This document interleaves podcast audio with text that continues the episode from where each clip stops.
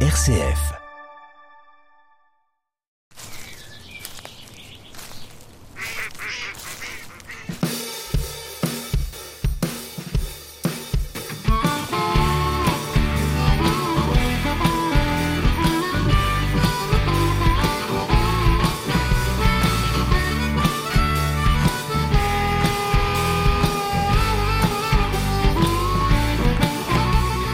Bonjour à tous. Je suis très heureux de vous retrouver dans votre émission Trésor de Sologne. Aujourd'hui, nous allons parler de bière. Nous allons parler d'une boisson qui se produit à partir de l'un des symboles agricoles de notre région et plus communément les grandes cultures. Pour cela, nous accueillons Odin Bouquet et Jules Bouquet, jeunes brasseurs dans la métropole ortéanaise, à Saint-Privé-Saint-Mémin. Ils ont fondé une brasserie, la brasserie du Four à Brie, et développent une gamme de bières qui mérite d'être connue. Bonjour Odin. Bonjour Jérôme. Bonjour Jules. Bonjour Jérôme. Très vite, vous allez nous raconter votre belle aventure de nouveau brasseur. Trésor de Sologne sur RCF Loiret. Le Val-de-Loire est réputé pour ses vins, mais depuis quelques années, de nombreuses brasseries ligériennes redonnent à la bière toutes ses lettres de noblesse.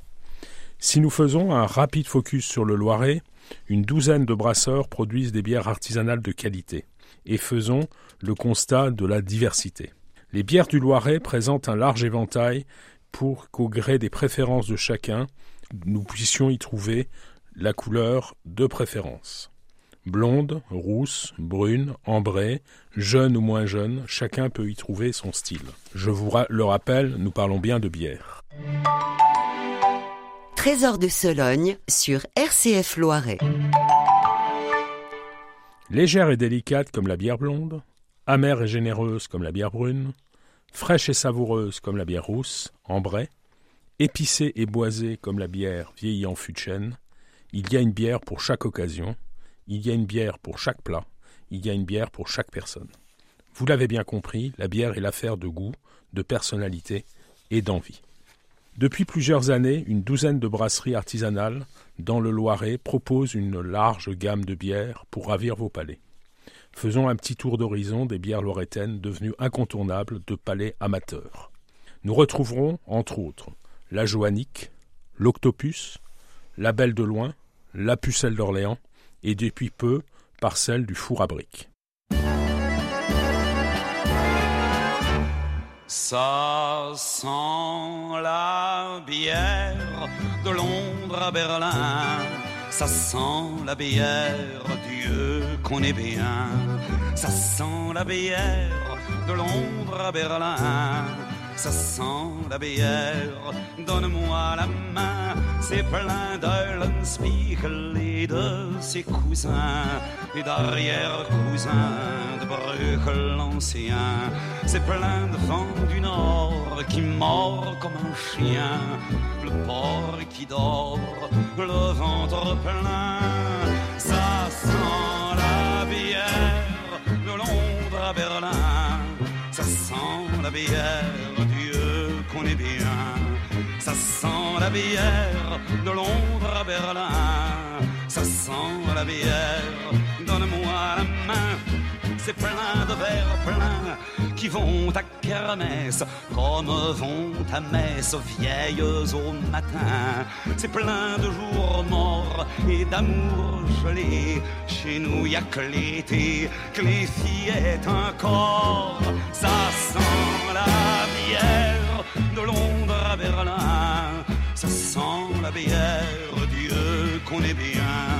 Ça sent la bière de Londres à Ça sent la bière, donne-moi la main. C'est plein de finissants qui soignent leurs souvenirs en mouillant de rire leurs poiluchons blancs. C'est plein de débutants qui soignent leurs féroles en caracolant de Prosit en scroll. Ça sent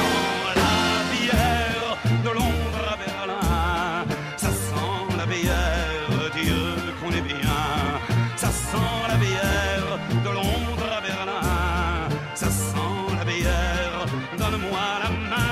C'est plein de d'hommes, c'est plein d'Amsterdam, c'est plein de d'hommes au groupe des femmes. C'est plein de mes mères qui ont depuis toujours un sein pour la bière, un sein pour l'amour. Ça sent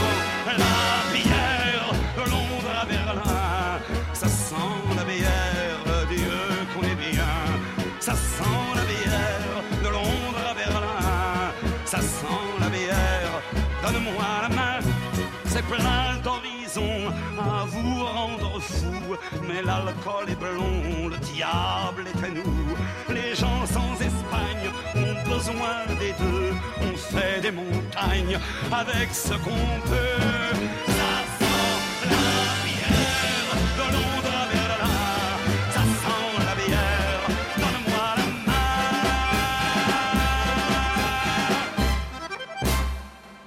Ça sent la bière de Jacques Brel, une chanson dans le thème de notre émission.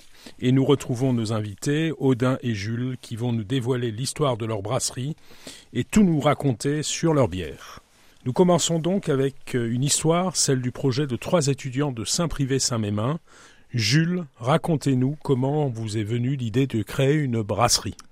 Alors, euh, l'idée de créer une brasserie a commencé par euh, la passion du produit, donc en fait, euh, et du processus de fabrication de la bière, donc le brassage, qui est vraiment très riche et, on peut multiplier les, possibilités à l'infini, presque. Donc, c'était aussi le, souhait de vouloir créer une bière qui, nous ressemblait et qu'on pouvait vraiment apprécier plutôt que de, de boire les produits en général qu'on va retrouver dans les, dans les rayons de supermarché. Vous reportez à partir d'une bière. Quand Ouais. avez-vous créé cette brasserie? Alors euh, maintenant, ça va faire trois ans qu'on, un peu plus de trois ans qu'on brasse en amateur, donc euh, depuis. euh, et puis euh, et puis par le la- par la suite, le projet professionnel est, a émergé il y a à peu près un peu plus d'un an. Donc le souhait de de vouloir fabriquer enfin fabriquer une bière, un produit qui nous passionne, qu'on apprécie et en plus en famille. Donc voilà d'où ça a émergé. Super. Et vous produisez combien de bouteilles par semaine?